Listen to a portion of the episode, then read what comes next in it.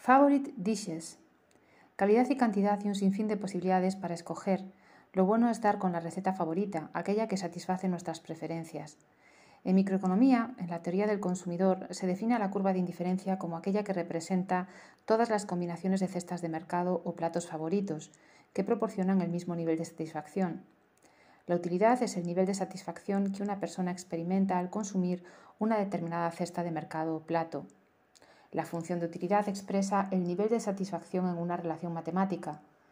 Cada curva de indiferencia tiene un nivel de utilidad y el consumidor final prefiere a la curva con mayor nivel.